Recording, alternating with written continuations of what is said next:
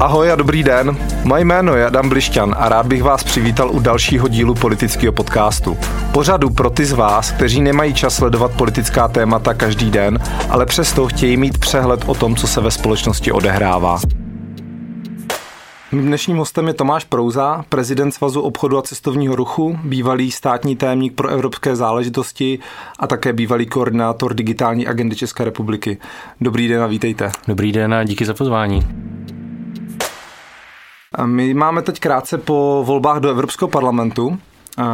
Jak moc se po těch volbách změní tvář Evropské unie? Přece jenom Evropský parlament je jenom jednou z mnoha, z mnoha institucí. Jaký můžeme očekávat změny?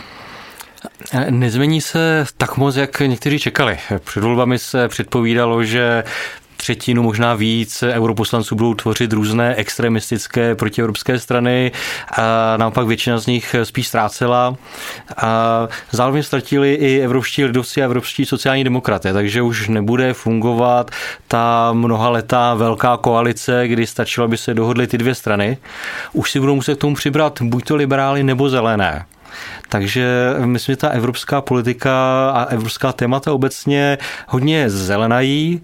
A ono to bylo vidět i na těch výsledcích v jednotlivých zemích. Když se vám na volební výsledky v západní Evropě, tak bych řekl, že tam byla zelená tsunami a ve středně východní Evropě to byla zelená poušť, takže vidět se jako trošku dělí pořád takové to profláknuté dělení na západ versus východ.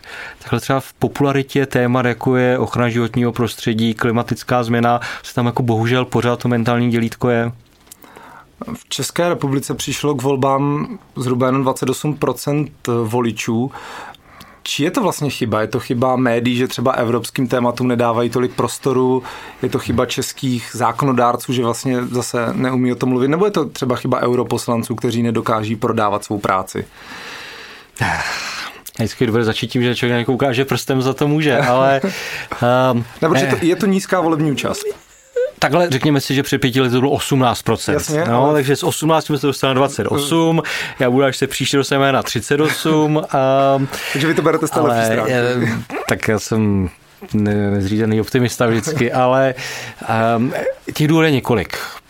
První, a myslím si, prostě historická chyba politiků, kteří ale počínají už k Václavem Klausem starším, vlastně tady Čechům tlučou do hlavy, že v Evropě nic neznamenáme, že nemáme žádný vliv a pak logicky řada lidí říká, tak proč mám chodit nějakým evropským volbám, když tady posledních 15 let znovu a znovu slyším, že vlastně nehrajeme žádnou roli. No, takže jako, to, to je podle mě ten první důvod. Druhý, Češi vlastně pořád nevědí, co chtějí že my jsme jako věděli v polistopadu 89, tak jsme měli vlastně dva velké plány. Svobodné volby a zpátky do Evropy. Svobodné volby jsme si splnili v létě 1990, zpátky do Evropy v roce 99 vstupem do NATO, v roce 2004 vstupem do Evropské unie. A mám pocit, že pak si vlastně mentálně politici jako očkrtli, že mají ty velké úkoly hotové. A nepřišlo nic dalšího. No třeba Slováci přišli po vstupu do Evropské unie, potom se vstupem do eurozóny. To je prostě jako další velký cíl, na, kterým, na kterém pět let pracovali. A vlastně v Česku nikdy už nic takového ne, nepřišlo. Jo? A máme pocit, že vlastně tak už jsme tam, máme hotovo, nemusíme se tomu moc věnovat. A třetí důvod, no přesně vlastně řada europoslanců jako odjede do Bruselu a zavře se po ní voda. No, prostě, a je vlastně téměř jedno, jak pracují. Myslím tady jako typickým příkladem jako byla teď při těch volbách kandidátka KDU ČSL, kdy v čele byl Pavel Soboda, vlastně jediný Čech, který byl předsedou výboru v tom minulém Evropském parlamentu, člověk, který odmakal strašně moc v těch právních záležitostech. Byl, Pavel Soboda byl jeden z lidí, třeba, kteří rozjeli téma umělá inteligence, pravidla třeba pro samoředitelná auta, čili jako strašně důležitá témata. Ale všech o tom nikdo nevěděl. A přeskákal ho pomocí kroužkování Tomáš Zechovský, který se vlastně jako je téměř jediný z těch europoslanců věnoval českým tématům, že prostě byl neustále vidět kolem témat jako děti rodiny Michalákových eh, a spousty jiných vlastně domácích témat. A proto si ho lidi pamatovali. Když jsme v roce 2003, nebo já v té době ještě ne, ale rozhodovali o přistoupení do, do Evropské unie, tak bylo 77% voličů pro. a dnes z nějakého posledního výzkumu, který jsem měl k dispozici, 51% Čechů řekne, že, kdy, že si jim jako první emoce v souvislosti s Evropskou unii, unii vybaví pochybnost. Uh, ono to asi trošku souvisí s tím, co jste teďka řekl, ale změnili jsme se víc my jako Češi, nebo se změnila Evropská unie? Já myslím, že se změnili my, protože že před tím vstupem tak jako naprostá většina lidí, a bylo to vidět i v tom výsledku referenda o přistoupení, prostě chtěli zpátky do Evropy. Prostě si patříme tam, máme tam být. Ale vlastně od té chvíle, když jsme tam přišli, tak jsme si uvědomili, jak je to vlastně jako složité, komplikované. Já jsem to viděl za ty roky na spoustě politiků a, a vlastně dvakrát. Že od roku 2004 jsem byl náměstkem ministra financí, kde jedním z témat, které jsem řešil, byla právě Evropská unie. Ve chvíli jsme vstoupili, když ještě jsme neměli zajeté ty mechanismy, stavili jsme to od začátku.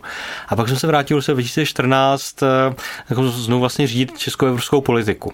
A za těch deset let úplně vyprchalo to nadšení, že jsme vlastně zpátky v klubu, do kterého patříme. Nastoupila taková ta jako provozní nuda, kdy je to vlastně o spoustě dlouhých vyjednávání, ona jako Evropa je vlastně záměrně komplikovaná.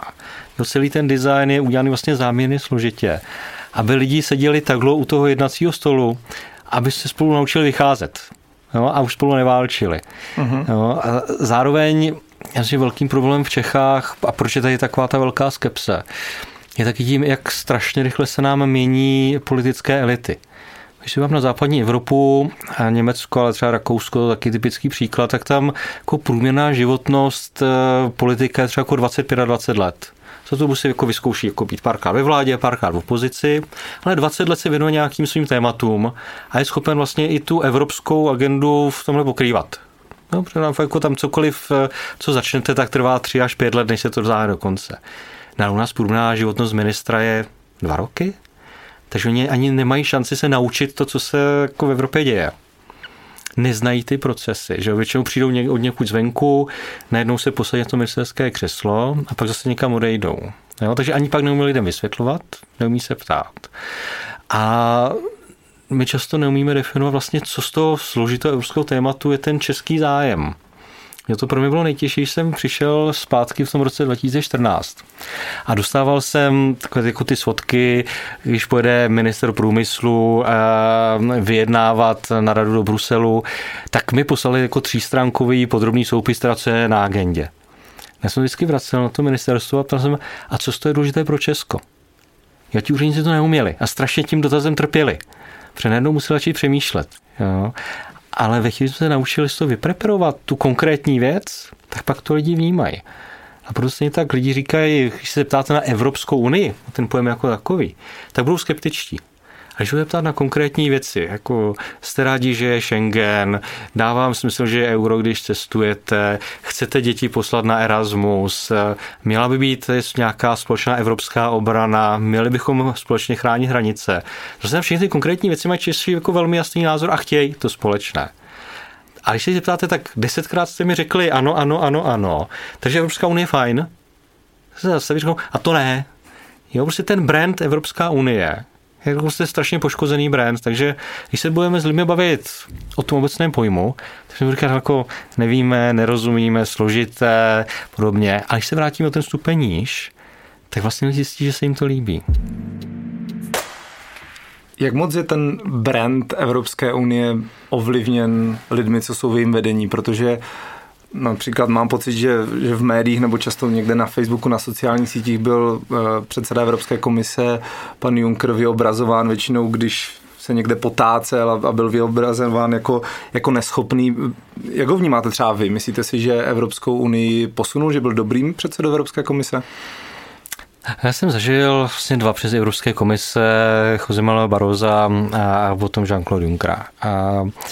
Barozo byl byrokrat bez vůně, bez zápachu. Když jel český premiér na jednání s šéf s Barozem jako s tehdejším šéfem Evropské komise, tak jste museli dopředu nahlásit otázky, dokonce v přesném pořadí, v jakém budou kladeny a v šéfu Evropské komise jeho úředníci napsali odpovědi. Takže schůzka vypadala tak, že přijel premiér, udělala se hezká fotka, a potom tak jako premiér se na ty otázky, Barozo si vždycky nalistoval správnou stránku a přečetl odpověď. A jediná hodnota prostě jednání s Barozem byla ta fotka na začátku a vlastně jinak to byla ztráta času.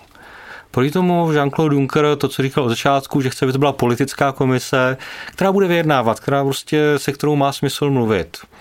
A se několikrát jsme se dokázali vyjednat věci, které jsme chtěli, které v nás byly důležité a které prostě za Baroza by nešly. Jo, zároveň jsem viděl na těch evropských radách jako Jean-Claude Junckera, jestli ty jednání táhnou do dvou, do tří do rána, jako nikdy nebyl pod vlivem. No, to jestli prostě jako všichni dají na začátku předvečeří skleničku nebo dvě úplně normální. Ale viděl jsem tam několik premiérů, kteří byli ve výrazně horším stavu než třeba o 20 let starší Jean-Claude Juncker. Takže vy tu jeho roli vnímáte, nebo ten přínos vnímáte pozitivně? Jo, eh, pro zemi, která chce hrát aktivní roli, pro politiky, kteří chtějí jezdit, vyjednávat, eh, tak to určitě smysl mělo pro zemi, která by vlastně chtěla jako, tak jako stát bokem a jenom jako nadávat a kopat, tak Jean-Claude Juncker je vlastně jako výrazně větší nepřítel, protože on se taky umí, umí bránit. A kterou roli hraje Česká republika? Já jsem jako zpátky vlastně u toho okopávání kotníku. No, prostě to, co dneska vidím eh, při těch aktuálních událostech, kdy se jako okamžitě je z Evropské komise nepřítel, kdy místo toho, aby se řešila jako faktické témata, tak zase jenom eh, tvrdí, že nás někdo útočí. No, jako nás nikdo neútočí, jako ti auditoři jako dělají svoji práci.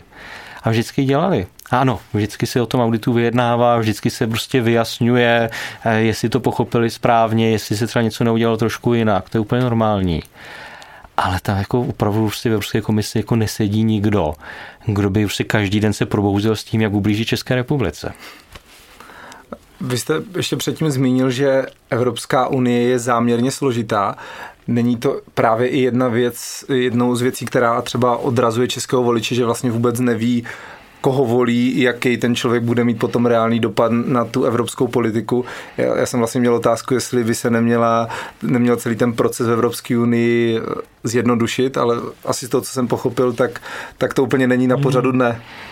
Ehm, a vraťme se že pak k tomu zjednodušení, protože myslím, že ano, a pojďme se k tomu pak vrátit. Dobře. Eh, myslím, že z velké části ta, eh, je to dáno zase tou nezodpovědností českých politiků, které se ale na to, co dělají v Evropě, nikdo neptá.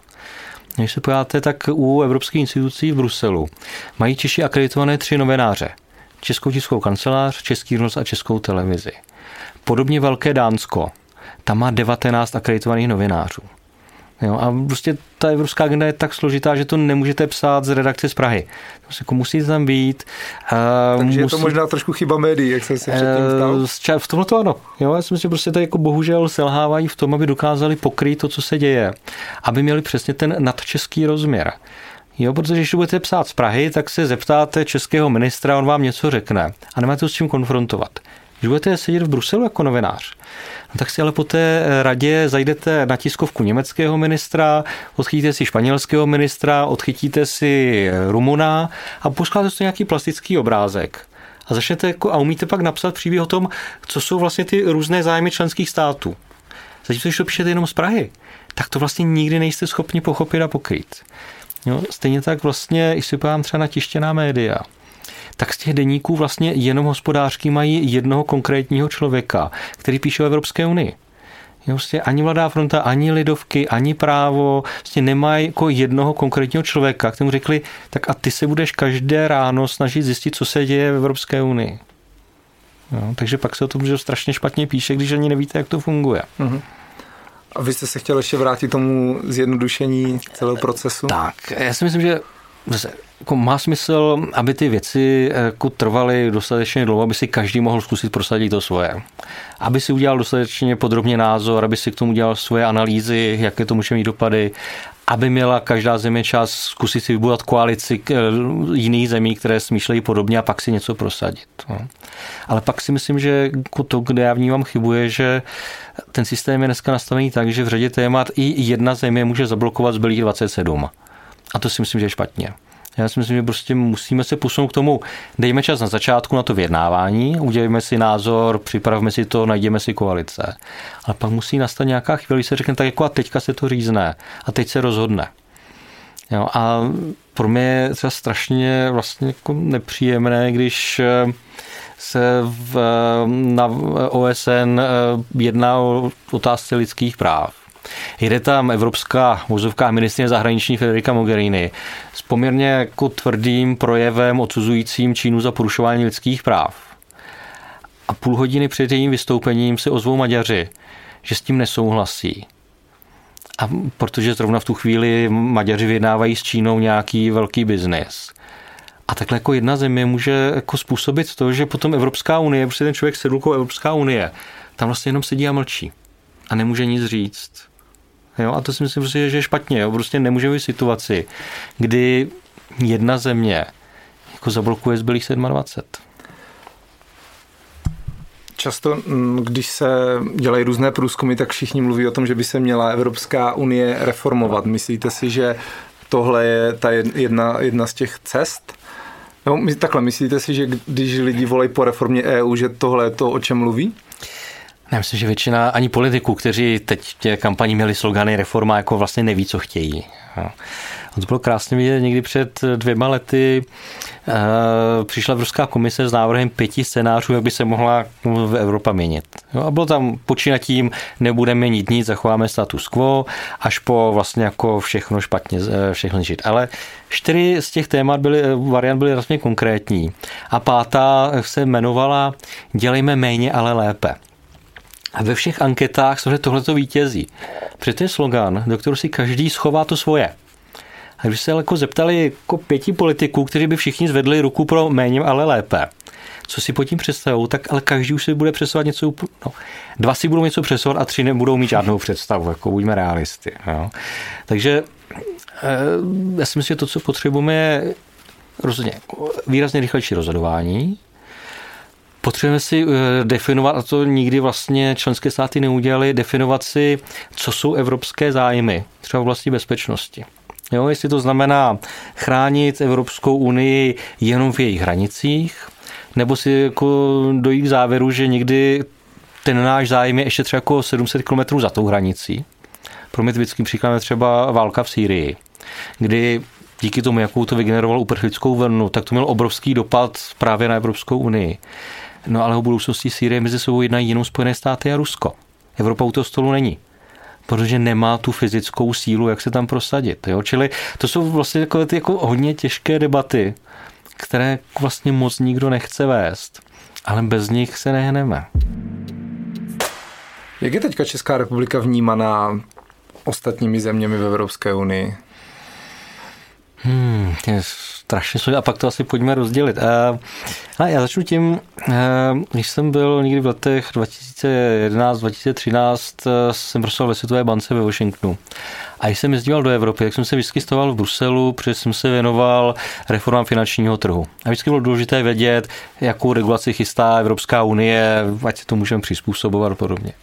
A vždycky jsem byl na tom jednání eh, na Evropské komisi, tak na konci už skončilo, tak jsem vždycky odchytil nějaký seniorní úředník Evropský, říkal, hele, ty jsi z těch Čech, jako vysvětli nám, jako proč jako neděláte to, co byste měli. Jo, ta emoce vlastně vždycky byla o tom vůči Česku, vy sem patříte a my nechápeme, proč je tak pasivní. Jo, čili to, a to přetrvává vlastně pořád, jako spousta lidí říká, No, vy, má, vy máte navíc. Jo. Prostě my, jako my tady strašně žijeme v tom pocitu, že nic neznamená, že jsme malí nevýznamní. No ale Česko je jedenáctá největší země Evropské unie. Takže Británie budeme desátý největší členský stát. Jo, takže jako máme na hodně. A neumíme to prosazovat, neumíme pomoct Čechům, aby se prosazovali ve strukturách Evropské komise, neumíme jim pomáhat ve výběrových řízeních, neumíme je tam dostat. Jo, tak to jsou ty naše slabiny.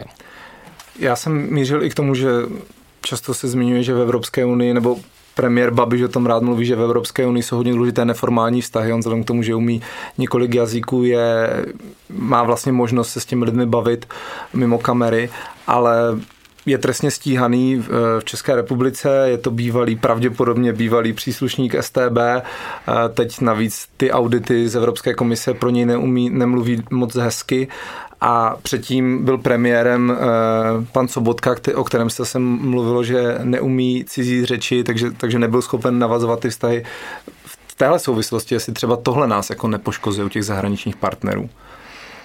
Není to vždycky jazyku. Jak i Bouslav Sobotka uměl v té neformální debatě si uměl říct, co potřeboval. A, ale vždycky je to kombinaci uh, umět to říct jazykově a rozumět tomu věcně. Jo, a můžete umět dokonale osm jazyků, ale pokud nechápete podstatu toho problému, tak si budete povídat o počasí a o tom, kde jste byli, v jaké dobré restauraci. Jo. A to je ta slabina dneska Česka. Jo? Že prostě můžeme mít premiéra, který jako umí jazyky a nebojí se mluvit a v tomto je aktivní a to je velmi dobře. A ta evropská debata, jako, tam musíte předvést na té Evropské radě i, že rozumíte podstatě. A nemůže, nestačí vám tam obecná fráze. Jo, když se budeme, když se tam povede debit, debata premiéru o omezování emisí CO2, tak si nevystačíte s vykřikováním, že elektromobilita je špatně. Jo, si musí umět argumentovat do detailu. Samozřejmě máte sebou podklady. Ale už nestačí je číst. Jo, prostě to, že tak vysoká hra, že musíte ty fakta umět kombinovat, musíte pochopit, co vám jako říkal ten předřečník, nějak si s tím pracovat dál. Jo, takže jako musí o kombinaci. Myslíte, že současný premiér má jedno a ne druhé, jestli jsem to pochopil dobře od vás? Tak. Jaká, jak vidíte uh, roli Evropské unie vy? Já teďka vyslovím jako nějaký, nějaký hypotézy, uh, nebo zkusím, zkusím to nějak pojmenovat. Měla by Evropská unie združovat pouze jako ty státy, které mají zájem o co nejhlubší integraci, nebo by naopak měla být co nejširší, aby dokázala pojmout co nejvíc států, které jsou ochotné akceptovat nějaké minimum a stačí třeba, že spolu budou sedět u jednoho stolu, aby právě se zabránilo válkám a, a nějakým dalším nedorozuměním. Mě jako výrazně blíží ta širší základna, ale za podmínky, že jako ti, kteří nechtějí tak rychle, nebudou brzdit ty, kteří chtějí jít rychleji. No. E, říká se to vždycky jako nějaká více rychlostní Evropa, kterou stejně máme, že prostě ne všichni jsou v Schengenu, e, ne všichni mají euro a podobně. Oči jako v reálu už tady vlastně je. A to je pro mě model. Jo, protože já nechci být vlastně v situaci, kdyby Kypr nebo někdo jiný měl třeba jako bránit jako České republice, která by se chtěla prostě hlouběji propojit eh, se středem Evropy nebo s Německem a s Rakouskem, protože je to biznisově zajímavé. Jo, čili já myslím, že má smysl rozšiřovat tu základnu a když to neuděláme, tak prostě strašně riskujeme. Pro mě typickým příkladem je v Makedonie, která před 15 lety jako byla zemí, která si udělala úplně všechny domácí úkoly, jako předělali legislativu, přenastavili si procesy, ale jenom tím, jak Řecko blokovalo jejich vstup do Evropské unie kvůli tomu sporu o jméno, tak dneska prostě z Makedonie je jako polonefunkční eh, stát plný korupce, protože ztratili naději. Jo, takže já myslím, jako je potřeba těm zemím, jako i zemím, jako ty Srbsko a podobně, prostě jako dát tu šanci, aby věděl, že jako je to reálné. A můžu začít na nějakém nižším stupni. Hmm. Bavme se o nějakém přidruženém členství, nebo jak to nazveme. Ale jako měl by tam být nějaký progres. Jo, že vím, že jako když chci jít dál, takže můžu. Jo, a nás to velmi rychle čeká teď při debatách o nějaké reformě eurozóny. Tam součástí těch debat je taky vlastně uší ekonomické propojení členů eurozóny. A na nás to začne dopadat, jo, protože my jsme že nesmír, země, která nesmírně závislá na obchodu, na exportu. A pokud by neměly vznikat nějaké bariéry mezi eurozónou a ne, neeurozónou, tak jak my to pocítíme. Poláci moc ne, jako Poláci spotřebují 95% HDP doma a pro ně export je fajn bonus. Ale my doma spotřebujeme třetinu toho, co vyrobíme. My potřebujeme dvě třetiny toho, co vznikne v Česku, dostat ven. A jakákoliv i drobná bariéra prostě znamená, že český podnik přestává být konkurenceschopný. No, takže musíme najít cesty, jak se propojovat víc. A je vůbec teďka, myslíte, reálné přijmout, uh, přijmout euro přes tu obrovskou nevoli uh, občanů České republiky? Měli bychom ho přijmout vlastně navzdory, navzdory tomu, že to většina lidí nepře? Měli, protože by to pro nás bylo jenom dobře. Jo, a to, že tady se vznikl historicky nějaký eh, strach, eh, tak eh, ale musí se s tím bojovat. Prostě my jsme tady měli Václava Klauze, který jako každý den si jenom pro mě hodil korunou, jestli ten den bude házet špínu na euro a Evropskou unii nebo na globální oteplování. Jo. A proti němu nestál nikdo jiný. Jo, já přesně nespochybnuju, já chápu, proč to Václav Klaus dělal. A nakonec Francie má taky svou Marine Le Pen. No ale pak má Francie jako tu protistranu Emanuela Macrona. Já my tady prostě nemáme tu protistranu, prostě tady máme jako, jako samé klauze, samé jako naše jako české lepeny a lepenové a žádné Macrony. Jo? Hmm. Proto je ta česká debata tak vychýlená. A druhá věc, která mi přijde s tom jako strašně důležitá, je to selhávání biznisových elit. Jo, prostě já si myslím, že vlastně jednou za rok by si měl generální ředitel Škody Auto nechat nastoupit všechny zaměstnance na parkoviště před fabriku. Nechat je rozpočítat první, druhý, třetí. A říct tak jako a každý třetí se zbalte a běžte domů. Protože pokud tady nebude Evropská unie, tak vy nebudete mít práci. Jo, prostě to, co vidím, že dělají německé, rakouské, francouzské firmy, že vysvětlují svým lidem, máte práci, můžeme se rozvíjet právě protože je nějaký jednotný trh, že můžeme exportovat dál, tak to ten český biznis v podstatě nedělá. A proto tady podle mě spousta lidí vlastně nechápe, jak je to důležité. A není česká koruna e, něco třeba jako český jazyk, něco, co je hodně důležité pro, dejme tomu, národní identitu? Není, není to vlastně důležitější v konečném setku než biznis vědět vlastně, kam patříme? Neměli bychom v té debatě zahrnout i tady tohle? Souhlas. E, Češi vlastně, když se jich e, ptáte v průzkumech, proč si chtějí zachovat korunu, tak na prvním místě je vždycky to, že je to symbol České republiky. Na druhou stranu, kdybychom se ptali v roce 92, jestli chtěli, aby se rozdělil Československo, tak by stejný počet říkal, ne, nechceme, protože Československo je symbol. Jo. A já si myslím, že prostě ty symboly jsou překonané. No, navíc jako vidíš, že to prostě mění s věkem. Pro mladé lidi je to, to vlastně už není téma. A ve chvíli jsou zvyklí studovat, žít jinde, podobně. Takže ty symboly, že člověk potřebuje výrazně víc, když sám sobě nevěří. Jo, a to je jako zpátky, už jsem říkal, to selhání politiků i biznisu, aby lidem říkali, že se nestratíme v té Evropě. Jo, prostě to byla když vzpomenete na české předsednictví Evropské unie v roce 2009, eh, ten šílený slogán Evropě to osladím a to, jak se vlastně rozpouštíme jako kostka cukru v kafi, to je přesně ten český strach. Protože nám ale jako vlastně téměř všichni politici, když si to promítnete zpátky, jenom říkají, že vlastně na nic nemáme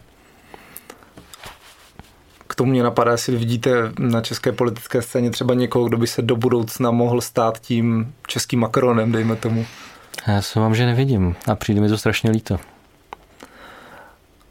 Já se ještě vrátím eh, k tomu, jak jste mluvil o tom, že Evropská unie by měla mít možná co nejširší základnu. Myslíte si, že do Evropské unie patří třeba i Turecko? Dneska rozhodně ne. No, pokud, by, pokud by to bylo to Turecko, které už je 15-20 lety, které jako jde po tvrdě sekulárním systému, kde jako fungovaly e, soudy, kde fungovala policie, tak tehdy bych říkal ano, prostě jako má do Evropy směřovat. Dneska, když vidím, jak funguje Erdogan, jak je to vlastně už totalitní země, tak rozhodně v Evropské unii nemají co dělat. Myslíte si, že by za současného stavu byly do Evropské unie přijaty země, jako je Maďarsko nebo Polsko? Ne.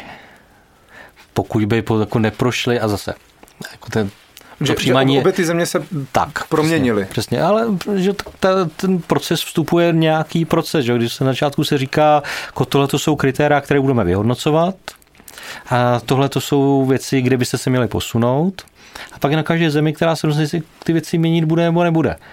Jo, a já myslím, že kdyby dneska se rozdělili přístupové rozhovory s Polskem nebo s Maďarskem, tak jsme by slyšeli, musíte změnit tohle, tohle, tohle. Ale nemyslím si, že ať už Orbán nebo Kačínsky by to chtěli změnit. Takže si myslím, že nakonec ani Polsko, ani Maďarsko by tím sítem neprošlo. Mm-hmm. A myslíte si, že přichází, nebo měla by se vést třeba debata i o tom, jestli tyhle země vůbec teda patří do Evropské unie? Já jako nemám rád takové to vylučování a myslím, že to, co má větší smysl, je kotlak na, na to říkat prostě, ale tak když se nebudete chovat nějak jinak, nemusíme vás vylučovat, ale nepočítejte s tím, že budete součástí debaty. Jo, prostě nepočítejte, že když se budou dělat nějaké věci, takže budete mít nějaké speciální zacházení. Jo, takže zase jako to vylučování je něco, co když jako jednou rozjedete, nedá se téměř zastavit. Jo. A dneska i v celé Evropské unii je poměrně velké napětí východ versus západ. Není to prostě jenom Polsko a Maďarsko. A si pamatuju spousty debat třeba z politiky z Beneluxu, kteří vlastně říkali, že nejlepší počet pro evropskou integraci byl těch zakládajících šest. Jo. Pak možná ještě třeba jako dvě, tři zemi, ale všechno nad 9, 10 už je složité. Jo. Takže ta emoce třeba speciálně toho Beneluxu, který tím rozšířením v roce 2004 se přišel to své výlučné postavení, tak to jako tě nesou velmi těžce. Jo? A my to, co bychom měli dělat, je jako mnohem víc tlačit na to, jako fungujeme nějak dohromady. Což ale by mimochodem mělo být třeba z české strany o výrazně větším tlaku na Poláky a na Maďary. Aby prostě nepřekračovali ty hranice, které jako opakovaně překračují. A tak to si myslím, že může být ten český přínos, dokázat mě tlačit. Stejně to ale musí být nějaké zodpovědnosti jako potom těch politických stran jako takových. Prostě pokud vidím, co dělá Viktor Orbán, a zároveň jsou jako Evropská lidová strana nechám ve frakci v Evropském parlamentu, tak pak jako to povídání o evropských hodnotách podobně jako zní strašně prázdně. Jo, protože buď to najdu potom odvahu to říznout, a ano, oslabím tu svoji frakci o ty maďarské poslance Fidesu. Ale buď to, je cena, kterou jsem ochoten platit za demokracii, a nebo pak ať teda jsou lidovci potichu. Já jsem četl mm, článek v deníku N, kde, byl, kde, kde zhrnovali nejdůležitější hlasování Evropského parlamentu za, za těch uplynulých pět let. A ty, všechny ty nebo přečtu pár, pár těch věcí, které tam bylo, byly zmíněny. Je to za online, eh, za online platby bezpečnější a levnější, konec jednorázových plastů, více energie ze slunce a větru, eh, GDPR. Jsou tohle věci, které by měly nebo přináší Evropská unie stále něco těm, těm teď to nechci říct jako hanlivě, ale běžným lidem, kteří třeba nemají zájem o to cestovat a, a chtějí žít ten svůj spokojený život e, možná s co nejméně regulacemi, tak jak byli zvyklí uplynulých 20-30 let? Otázku, jestli vůbec můžou. Jo, protože se vám, ale nevím na Evropu, se na Ameriku, když se pojávám na Azii, tak jako život dneska a před 10-15 lety je úplně jiný. Jo, já se bojím, že vlastně jako není cesta zpátky. A, a to, že jsme dneska součástí Evropské unie, nás spíš chrání před řadou těch změn. Jo, prostě podle mě jako nemůžeme si představovat, což já často slyším v debatách, takové to, pojďme se izolovat a ty změny se nám vyhnou. No nevyhnou. A naopak, jako čím více izolujeme, tím víc na nás dopadnou, protože budeme pro, vše, pro všechny snadná kořist. Jo. To, že to neumíme vysvětlovat, že speciálně prostě v Čechách, kdy si lidi neváží svých osobních údajů, že prostě jsou schopni prostě komukoliv dát cokoliv. A nerozumí tomu, že dneska vlastně výrazně větším platidlem než peníze jsou osobní údaje v řadě případů. No. Když si podívám na to, jaký je v Čechách v průměru vztah třeba k ekologii, že to prostě není téma. Jo, přestože žijeme v zemi, kdy prostě ve spoustě měst je v zimě jako týdny a týdny smogová situace a podobně.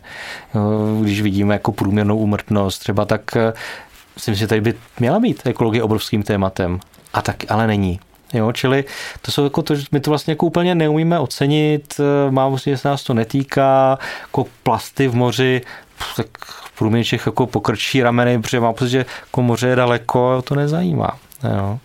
Čili já si myslím, že jako vlastně se nejde izolovat. Jo? A není cesta zpátky. Prostě ne, nevrátíme se do idylického 19. století, kde prostě každý měl to své malé políčko, když si zasadil brambory a na začátku roku porazil prasátko a měl se dobře. Jako ta doba je skončila.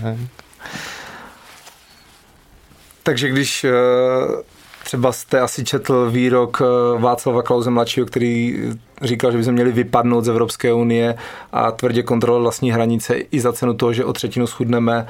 Tak si myslíte, že, že to vlastně ani nejde třeba eh, jako opustit, nebo ono to jde asi jako Evropskou unii opustit, ale že by to mělo ještě třeba mnohem katastrofálnější následky, než by jsme o třetinu schudli? No tak pojďme se na Velkou Británii, jako co Brexit udělal s tak prostě jako civilizovanou zemí s hlubokou politickou kulturou. Prostě země je rozhádaná, neschopná shodnout se úplně na čemkoliv eh, a nejde o ten rozpad politického systému. Si pamatuju, když někdy před třemi měsíci dostali všechny britské obchodní řetězce oficiální dopis od policejního prezidenta britského, který jim psal, bude-li divoký Brexit, eh, je tady nějaká pravděpodobnost eh, různě jako stávek a rabování a my jako policie nejsme schopni zaručit bezpečnost v vašich obchodech, tak vám doporučujeme, abyste si najali soukromé ochranky. A to je dopis, který asi umím představit někde v rovníkové Africe. Ale když vám prostě ve Velké Británii policejní prezident řekne, že vlastně nejsou schopni zajistit bezpečnost vlastních občanů, je tak prostě, jak daleko jsme se dostali, to není jenom ekonomie jako takové. Jo. A v Čechách chápu Václava Klauze mladšího, když přijde o třetinu majetku jeho rodina, pořád mu ještě zůstane dost. A my tady máme se jako obrovský počet lidí, kteří jako pracují jako ve fabrikách u pásu za neúplně slušné peníze a si nemůžou přijít ani o korunu na to, že aby byli nezaměstnaní. Když jsi zmínil ten Brexit, eh, neprospěl určitém slova smyslu Evropské unii v tom, že ty ostatní členské státy vidí, jaký je to chaos a vlastně od té myšlenky toho, toho exitu, ať už je to Czexit nebo cokoliv jiného vlastně ustoupili, protože vidí, že to není jen hmm. tak odejít po anglicku, jak hlásají někteří? Eh, v Čechách určitě platí. Prostě vidět, jako čím větší zmatky v Británii, tím rychleji klesá podpora Chexitu jako takovému. Souhlas. A to, co samozřejmě trošku trápí, je, že dokud byla Británie členem, eh, tak tady fungoval nějaký německo-francouzsko-britský trojuhelník, kde se prostě ty zájmy nějak vyvažovaly. No, prostě někdy to bylo německo-francouzské spojenství, ve věcech fungování biznisu to bylo spíš jako německo-britská kombinace a podobně. A teď tam si Británie bude chybět a jako pro země, jako je Česko, ale třeba Benelux, Irsko a podobně, jako to bude znamenat mnohem víc práce. Protože roli toho třetího vrcholu trojuhelníku teď budeme muset hrát jako my, jako ty střední země dohromady.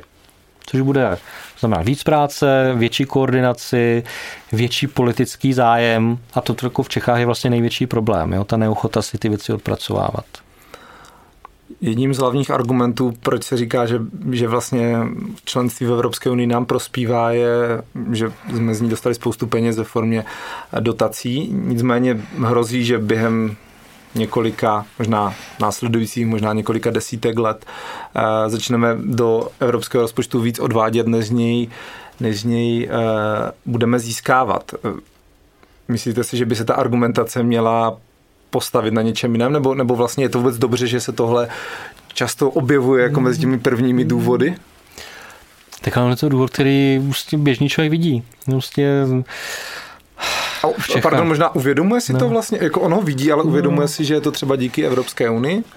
Hmm, ne úplně. Já si myslím, že to je zase prostě jako trošku český problém, kdy uh, podle těch jako českých pravidel sice u každého ruského projektu je jako cedulka s modrou vlaječkou.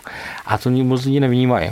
Třeba Slováci tyhle ty peníze na propagaci vzali, dali na jednu hromadu a produkovali třeba televizní spoty, které říkali, no jako Slovensku členství pomáhá v tomhle, v tomhle, v tomhle. Bylo to mnohem viditelnější než prostě nějaká cedulka. Jo. Čili zase je to taková ta jako česká neschopnost vlastně jako použít věci, které máme. Jako jeden problém. Dobře to vidí eh, třeba lidi, kteří žijou na severu Moravy. Občas jedou do Polska.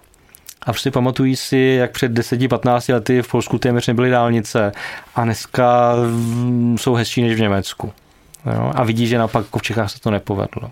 Vlastně problém je, že my ty peníze úplně neumíme využívat a neumíme dostatečně rychle potrestat ty, kteří je zneužívali.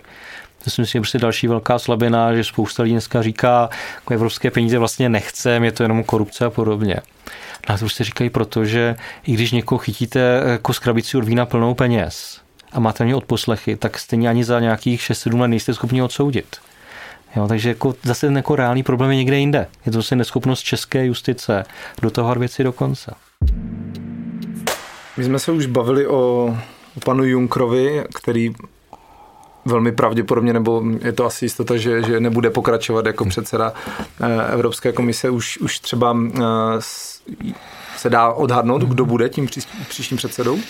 Hmm, to už je strašně složitá hra, protože to je vždycky o nějakém vyvažování, že bude to šéf komise, bude to takzvaný minister zahraničí, bude to nový šéf Evropské rady, asi do toho nějakým způsobem spadne i nový šéf Evropské centrální banky do toho rozdělování a bude to taková taková složitá hra, velcí, malý, východ, západ, sever, jih, lidovci, sociální demokraty, liberále.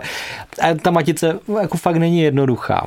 A Ne, a když si jako typnul, ale jako k čemu to dneska může vést, protože jako není jako tak jasný kandidát, jako byl třeba jako minule Jean-Claude Juncker, tak se jaký může stát, že nakonec Evropská rada šáhne po někom eh, dneska úplně mimo systém.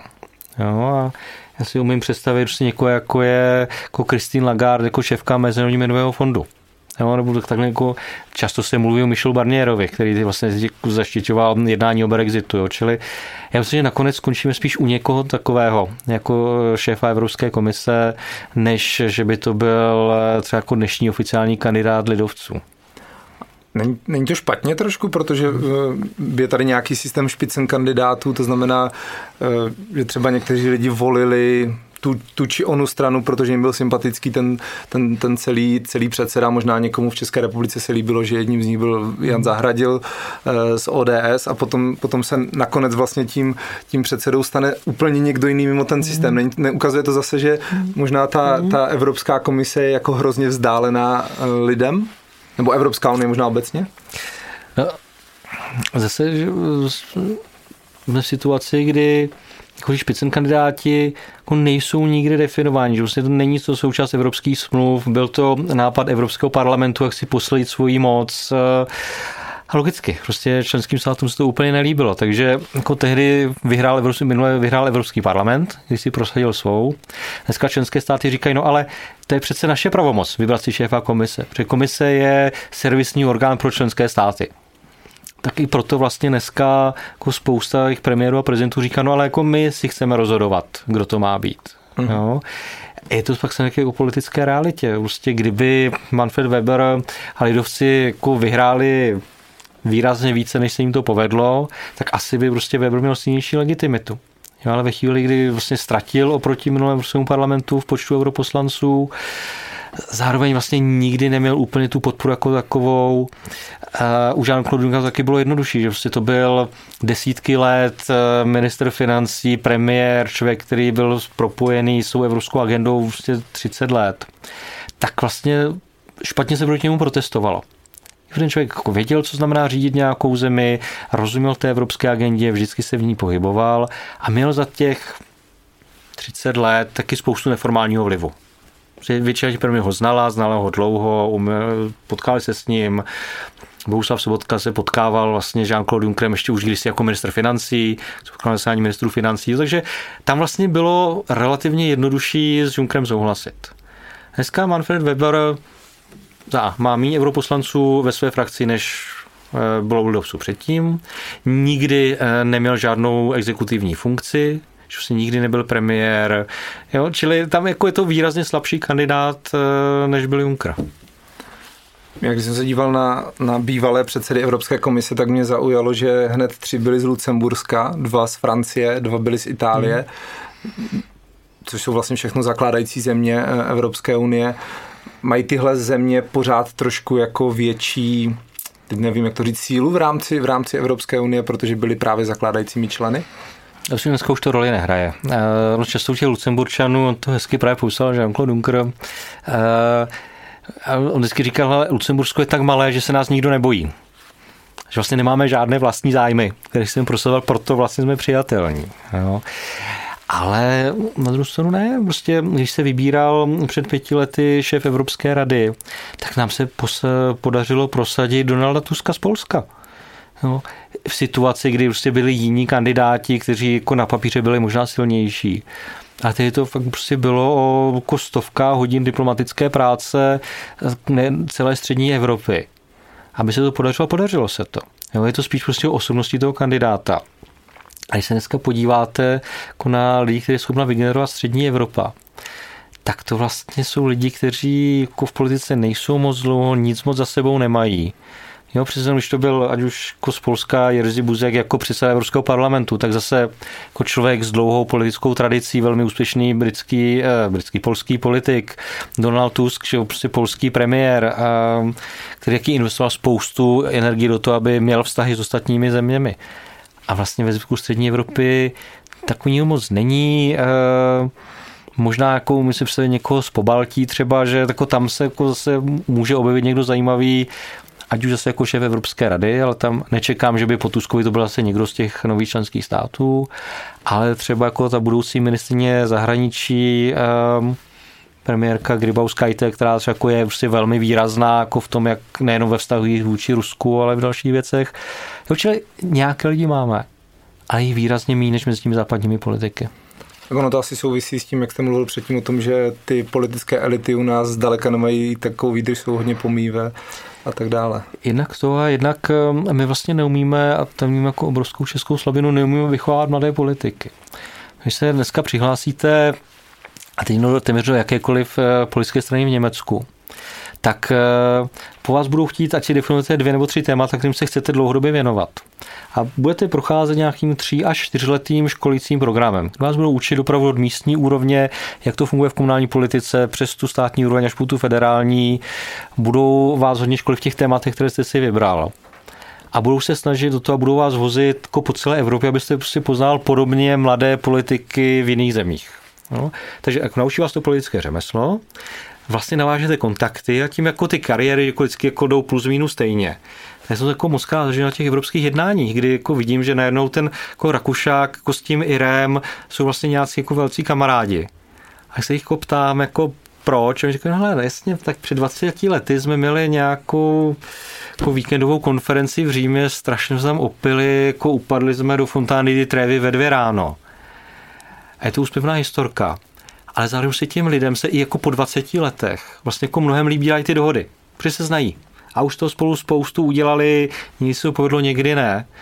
Když tam přijede Čech, který vlastně nikoho nezná, a musí spolehat na ty oficiální kontakty, oficiální jednání, tak prostě je výrazně slabší. Mě by asi jako poslední otázka zajímalo, že já mám pocit, že vy působíte trošku jako takový neoficiální ambasador Evropské unie České republice. Čím to je? Nebo, nebo pro, proč, nebo já vím, že tuhle roli nemáte oficiálně, ale cítíte to tak taky? Uh, cítím a je mi vlastně strašně líto, že uh, těch lidí není víc. Hmm. Tak uh, nezbývá doufat, že třeba po poslechu tohle podcastu se jich víc objeví. Budu velmi ráda, těším se na to. Tak já vám moc krát děkuji za rozhovor. Díky za pozvání.